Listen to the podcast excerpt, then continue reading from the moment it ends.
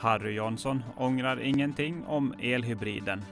Företagare i skogsbranschen åtalad för grov skadegörelse. Och ikväll kan det dyka upp bekanta ansikten i Sveriges Television. Det här är några av rubrikerna i Ålandsnytt torsdag. God eftermiddag. Centerns Harry Jonsson kan idag inte nämna något specifikt som den förra regeringen, där han var vice lantråd, borde ha gjort annorlunda gällande elhybriden.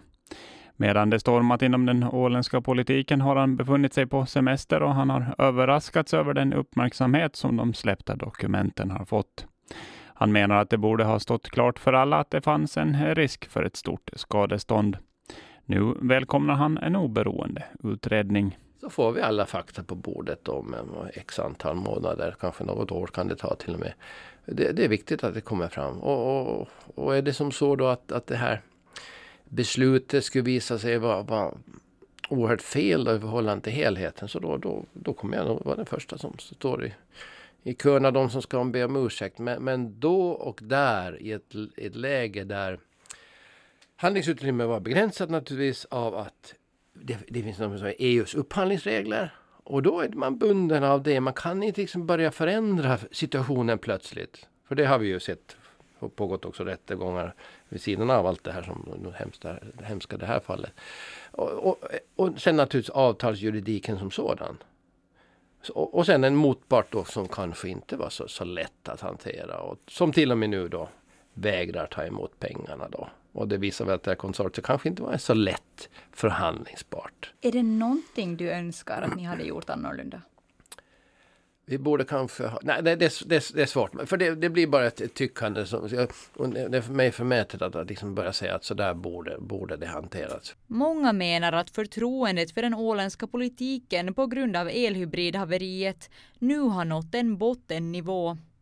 På frågan om det är en bild som Harry Jansson delar så svarar han så här.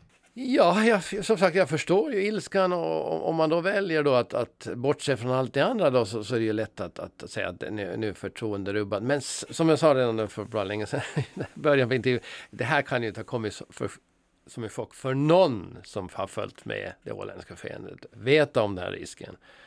Så att på, på, det viset. Samtidigt, det här händer ju i vår omvärld hela tiden. Om vi tar finska Fortum, alla miljarder som bara försvann här. Fem, vad är det, kanske de inte har slutat räkna nu. Fem, sex miljarder försvinner för att ett statligt bolag styrt med, av politiker då. Ja, det, det, det är tyvärr så. Har vi, har vi en, en demokrati där allting ska granskas i efterhand och gudskelov har vi det motsats till omvärlden och se vad det är för de följderna. Så, så då, då, då får vi leva med att det fattas bra beslut och ibland riktigt dåliga beslut. Och det sa Harry Jonsson, Centern och reporter här var Felicia Bredenberg. Vid eh, 20 över två på torsdags eftermiddagen inträffade en trafikolycka på Kungsövägen i Jomala. Christer Koskinen vid räddningsområde Ålands landskommuner säger att det var en mopedbil som körde av vägen och att det var två personer i fordonet. Personerna fördes till sjukhus för kontroll men var enligt Koskinen vakna och talbara. Gottby FBK var på plats vid olyckan och Kungsövägen var under en tid avstängd men är nu öppen för trafik igen. Idag hölls en rättegång i Ålands tingsrätt där en företagare i skogsbranschen stod åtalad för grov skadegörelse. Landskapsåklagare Lars-Erik Styrström anser att den åtalade mannen ska dömas till sex månaders villkorligt fängelse och tilläggsböter för att ha orsakat en irreparabel skada på en boplats från bronsåldern i samband med en avverkning på ett fornminnesområde i Sund. Thomas Tornefjäll rapporterar. Enligt åklagaren inträffade händelsen under januari och februari 2020 då den åtalade på uppdrag av en markägare uppgjort en avverkningsplan för fallen skog efter stormen Alfrida. Mannen anlitade ett annat företag för jobbet utan att ha sökt tillstånd från Ålands landskapsregering, trots att han informerats av markägaren om att det fanns fornminnen på området. Avverkningen ledde bland annat till djupa körspår från skogsmaskiner där man upptäckte bitar av keramik. Skadorna på området upptäcktes av en anställd vid museibyrån, vilket ledde till en polisanmälan. Under polisförhöret ska den åtalade mannen enligt åklagaren ha sagt att han till punkt och pricka litade på att jobbet skulle utföras enligt hans instruktioner och att han tog ansvar för deras arbete. När han själv i ett senare skede besökte området kunde han konstatera att det anlitade företaget förorsakat skador i form av djupa körspår och även tagit bort ett par stubbar, vilket inte är tillåtet. Under rättegången undrade åklagaren varför en åtalad inte kollade upp hur det beställda arbetet utförts innan han kom till polisförhöret. Mannen svarade då att han inte visste varför han var kallad till förhöret. Under rättegången framkom att den åtalade mannen inte ansåg sig ha något uppsåt och att han aldrig har anklagats för något brott under sina dryga 30 år i skogsbranschen. Ålands landskapsregering yrkar på att den åtalade ska stå för deras rättegångskostnader och ersätta deras kostnader på drygt 6 500 euro för en besiktning av området och för en arkeologisk besiktning av skadorna. Den åtalade mannen anser att åtalet ska förkastas. Han bestrider landskapsregeringens ersättningsyrkanden och anser att de ska stå för hans rättegångskostnader. Och det rapporterade Thomas Tornefjell.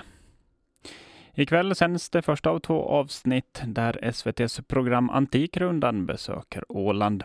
Under årets säsong besöker programmet varje ort två gånger och avsnitten på Åland spelades in i slutet av augusti 2023. Bland föremålen som värderades fanns exempelvis tavlor från Önningeby-kolonin och Tove Jansson-objekt.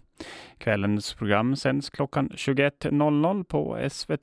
Det andra avsnittet från Åland sänds den 14 mars. Ömsen-koncernen förbättrade sitt resultat med 13,4 miljoner euro under 2023 jämfört med 2022. Det visar deras preliminära resultatrapport. Vi hör Thomas Lundberg som under 2023 gjorde sitt första hela kalenderår som VD för Ömsen.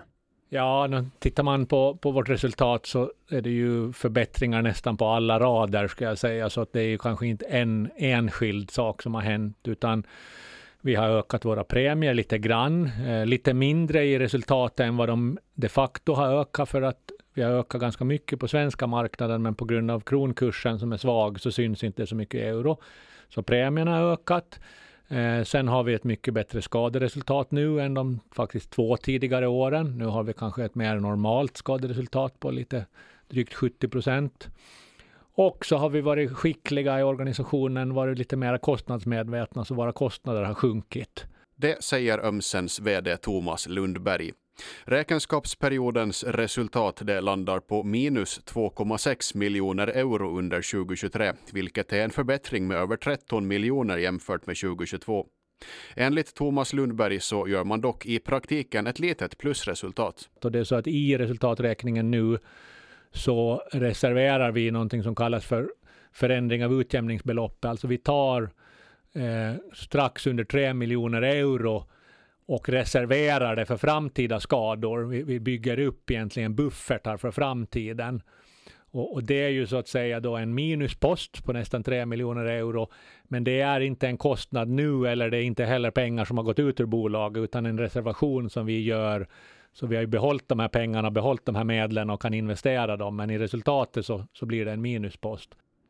Och det säger Ömsens VD Thomas Lundberg och reporter här, det var Rasmus Karlsson. Om ett tillstånd för skyddsjakt på örn beviljas innan Högsta förvaltningsdomstolen ger besked om förra årets jakt tror BirdLife Finland att också det nya tillståndet överklagas.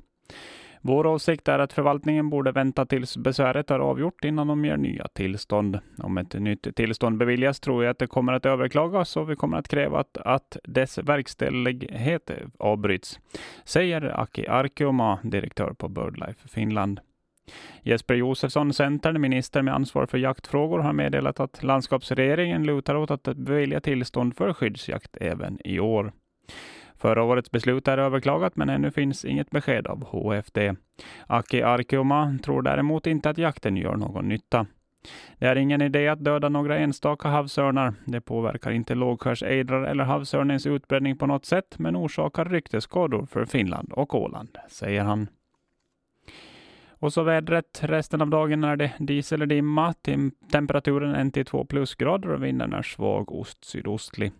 Dimman håller i sig hela natten och temperaturen är runt 0 grader. Imorgon fredag kan det vara lätta snöbyar som övergår i regn under dagen när temperaturen stiger till 2-3 plusgrader. Vinden blir måttligt sydostlig och vrider till kvällen till sydväst. Det här var Ålandsnytt i studion Dan Sjöblom.